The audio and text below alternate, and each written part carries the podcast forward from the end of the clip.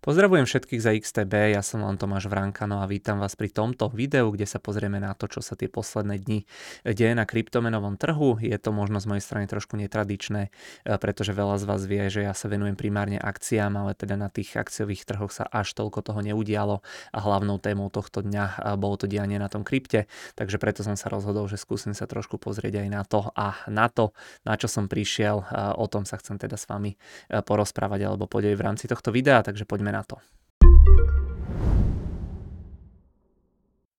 Ešte samozrejme na úvod tohto videa tu máme tento disclaimer alebo toto upozornenie na rizika, ktoré sú obzvlášť pri tom krypte naozaj veľmi badateľné alebo veľmi veľké, naozaj si treba veľmi dobre premyslieť, čo ide človek robiť, lebo raz, keď, lebo teraz je to tak, že to krypto síce rastie, ale rovnako rýchlo môže pri tom negatívnom sentimente aj padať a budeme tiež samozrejme rádi, pokiaľ nám dáte odber na YouTube, pretože to je jedna z tých vecí, ktoré nám pomáhajú alebo nás nejako motivujú v tvorbe podobného obsahu, či už teda k akcii alebo aj ku kryptu.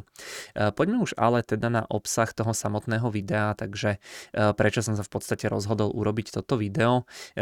Ako som spomínal, niektorí z vás teda zrejme vedia, že ja sa venujem skôr primárne akciám, to čo sa deje na tom krypte, ale iných mnohých trhoch tiež samozrejme sledujem a od rána teda tou hlavnou hviezdou tohto dňa bolo to krypto, Bitcoin, Ethereum, prípadne iné tie kryptomeny. No a zaujímavé je tam to, že ten Bitcoin sa v priebehu dneška dostal na cenu štyridsaťdva tisíc amerických dolárov, čo sú najväčšie alebo najvyššie hodnoty za zhruba rok a pol. Zároveň Ethereum sa dostalo, myslím, k úrovni dvetisícdvesto amerických dolárov a zlata. Zlato sa nám dokonca dostalo na historické maxima, takže relatívne zaujímavý deň. Mali sme už od rána v podstate na túto tému otázky od ľudí, ale teda aj od médií, od médií, tak preto sme sa rozhodli k tomu v podstate urobiť takéto krátke video alebo takýto krátky videokomentár, takže Uh, ako som už spomínal, tak poďme sa asi pozrieť priamo do platformy, to bude asi také najlepšie, uh, pretože keď sa o niečom bavíme, tak aby sme to mali na očiach, tu v podstate môžete vidieť uh, ceny toho Bitcoinu, alebo môžete vidieť tú reakciu toho Bitcoinu, uh, ono zhruba dva mesiace dozadu, tu vidíte, že nejaký ten, ja neviem, desiaty, jedenásty mesiac, tak uh, že ten Bitcoin uh, predtým išiel ako keby relatívne dlhú dobu do strany, uh, vtedy nám vyskočil o nejakých tridsať percent, potom nám pomaličky rástol a teraz opäť za tie posledné dni, keďže teda kryptom sa obchoduje aj cez víkendy, tak za tie posledné dni v podstate nám Bitcoin opäť zrastol nejakých desať percent a ako som spomínal, dostali sme sa na tú úroveň okolo štyridsaťdva tisíc amerických dolárov. No a keď si pozrieme nejaké tie úplne lokálne minima toho Bitcoinu, ktoré boli zhruba pred rokom, tak nám zrastol o veľmi pekných nejakých stošesťdesiat až stosedemdesiat percent a vidíte, že tá cena je tam, kde bola naposledy niekedy v polovičke apríla toho minulého roka. Veľmi podobná situácia je teda aj na tom Ethereu, tam tiež môžete vidieť, že sme tu mali nejaký rast tých posledných dní okolo desať percent a že tiež od tých nejakých lokálnych maxim tam máme rast, ak by sme toto zobrali, teda lokálne minima, tam máme rast možno nejakých stotridsať až stoštyridsať percent a že naposledy na podobných hodnotách sme boli niekedy v priebehu piateho mesiaca toho minulého roka, takže naozaj veľmi podobná e, situácia. No a e, v zásade, aké sú tie dôvody tohto celého, čo sa teraz udialo? E, ono v poslednej dobe sa toho skloňuje čoraz viac, napríklad halvingu, ktorému sa blížime, e, pri ktorom v podstate tá teória hovorí, že vďaka nemu bude určite pribúdať menej bitcoinov do toho obehu, takže každý ten bitcoin by teoreticky mal byť teda vzácnejší, čo by malo zvyšovať aj jeho cenu. E, určite je e, táto udalosť alebo tento blížiaci sa halving, ale do tej e, aktuálnej ceny už do určitej miery započítaný alebo zaprajsovaný. Teraz v poslednej dobe sa tiež skloňuje schválenie bitcoinových spotových é té ef fondov. To si myslím, že by bola veľká vec, ktorá by otvorila možnosť nákupu bitcoinu aj úplne novým klientom. Ja si spomínam ešte x rokov dozadu, naozaj to už bolo možno, ja neviem, štyri až päť rokov dozadu, kedy sí í ó jé pé Morgan, najväčšej americkej banky, Jamie Diamond spomínal, že ich bohatí a veľkí klienti sa stále dookola pýtajú na to, ako zaradiť kryptomeny do ich portfólia, ale že im to teda nevedia sprostredkovať. E, tí bohatí ľudia asi nekúpia Trezor, na ktorý si kúpia bitcoiny, alebo e, to pre nich asi nespraví ani jé pé Morgan, ale teda pochopiteľne, ak by vzniklo takéto nejaké é té efko, tak to otvára úplne nové možnosti. Aj ten prílev peňazí, ktorý by mohol takto prísť, naozaj môže byť obrovský, pretože bohatí ľudia asi nebudú pomaličky dokupovať krypto za nejaké desiatky alebo stovky eur mesačne, ale tie sumy predpokladám, že budú naozaj rádovo, rádovo vyššie. No a podľa všetkého sa dozvieme to, že či budú tie é té efka, ktorých bude viac, či budú schválené, tak táto informácia by mala prísť už začiatkom toho budúceho roka. Neviem, či prejdú, ja osobne si ale myslím, že áno, pretože tí regulátori zistili, že toho krypta sa asi až tak ľahko nezbavia, ako teda možno pôvodne chceli, a v zásade si myslím, že budú aspoň takto nejako chcieť transparentniť a kontrolovať to, to, čo sa deje na tom kryptotrhu, čo by za mňa bolo v konečnom dôsledku úplne OK, pretože by proste pribudla ďalšia možnosť, ako nakúpiť tie bitcoiny, takže kto chce, môže si to kúpiť cez to é té ef, kto nie a teda verí tým klasickým spôsobom cez tie kryptopeňaženky, tak samozrejme si to môže takto kúpiť. Takže toto by za mňa bola veľmi veľká vec alebo veľmi zaujímavá vec, ktorá by mohla spôsobiť prílev tých peňazí do toho krypta. Ale to sú v podstate všetko, alebo tieto dve veci, čo som spomínal, skôr také dlhodobé výhľadové veci, ktoré by som povedal, že celkovo pomáhali tomu kryptu tie posledné týždne alebo tie posledné mesiace, ale poďme na tie aktuálnejšie veci, pretože prvou je kurz amerického dolára. A ak sa pozrieme v podstate na ten dolárový index, ja vám to tiež konec e, koncov môžem takto ukázať do platformy. Toto je v podstate dolárový index.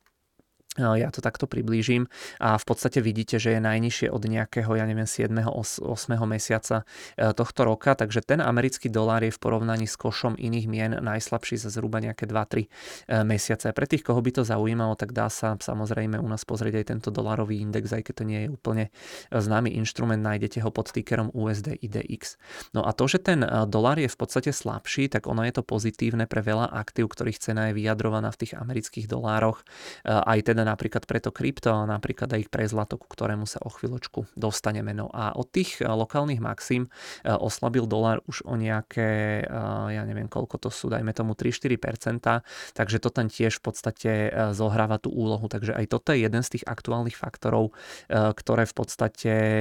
ako keby pomáhajú tiež tak dajme tomu strednodobo tomu tým dolárovým aktívam alebo tým aktívam, ktoré sú zobrazené alebo kotované v tých amerických dolároch. No a prečo ten dolar oslabuje? Ono to v podstate čoraz viac vyzerá tak, že tie sádzby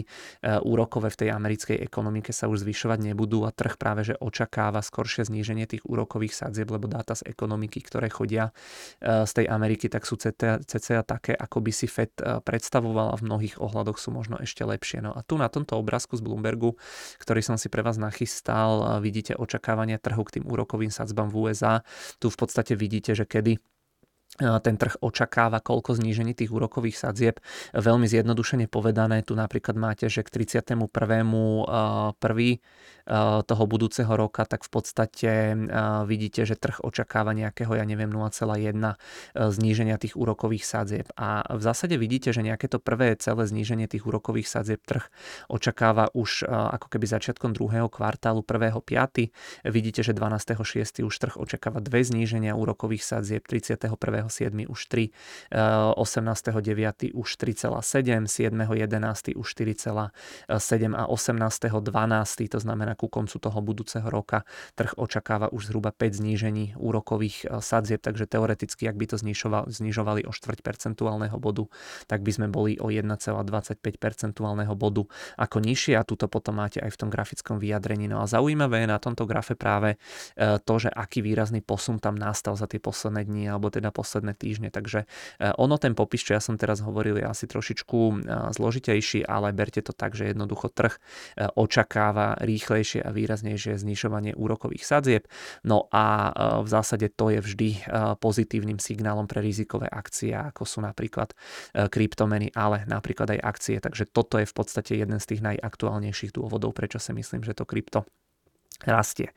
No a posledná vec, tak ako som spomínal, nerastie nám iba krypto, ale aj zlato. To zlato sa dostalo na historické maxima, ono sa kedysi Bitcoin prirovnával práve k tomu zlatu tými svojimi vlastnosťami a reakciami na trhu, ale posledné roky sa Bitcoin začal správať skôr ako akcie. Všeobecne ale sa dá povedať, že aj keď sa pozrieme na to zlato, tu to môžete vidieť, ono naozaj vidíte, že tie posledné dni a hlavne dnešok na tom zlate je teda veľmi, veľmi volatilný. Ja tam hodím takto denný graf, vidíte, že ono to zlato dnes proste spravilo pohyb okolo šesť percent hore dole, takže naozaj výrazná špekulácia je na tom zlate. No ale všeobecne teda platí všetko to, čo som hovoril, ten všeobecne slabší americký dolár a sadzby, tak to je tiež pozitívne aj pre zlato. No a do toho sa pri tom zlate ešte pridáva aj to rastúce geopolitické napätie vo svete, stále tu máme tú Ukrajinu, do toho, čo sa deje v Izraeli a podobne, a zlato je veľakrát brané ako bezpečný prístav, takže aj tá geopolitika mu určite pomáha. No a to potvrdzuje aj ten predchádzajúci vývoj, kedy bolo zlato, myslím, že na predchádzajúcom historickom maxime, môžeme na to mrknúť na mesačnom alebo na týždennom grafe, tak vidíte, že ono tie predchádzajúce historické maxima, že to zlato dosiahlo v tom roku dvetisícdvadsať, kedy prišiel COVID, takže zlato má proste rádo takúto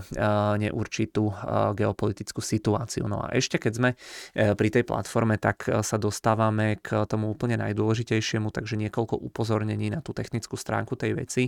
Zlato, ale teda hlavne aj Bitcoin či Ethereum, ale teda samozrejme aj iné kryptomety máte u nás vo forme cé ef dé kontraktov alebo cé ef dé derivátov, takže pozor na to. Pre tých, ktorí nevedia, tak pomocou tých cé ef déčiek v podstate špekulujete len na rast alebo pokles hodnoty toho aktíva cez finančnú páku, tá je na krypte jeden ku dvom. Viete si to pozrieť napríklad tuto v informáciách o tom inštrumente. Tu vidíte veľkosť tej finančnej páky, kde to tu mám jeden ku dvom. Tu v podstate vidíte aj nejaké tie swapy vyjadrené v percentách a podobne. No a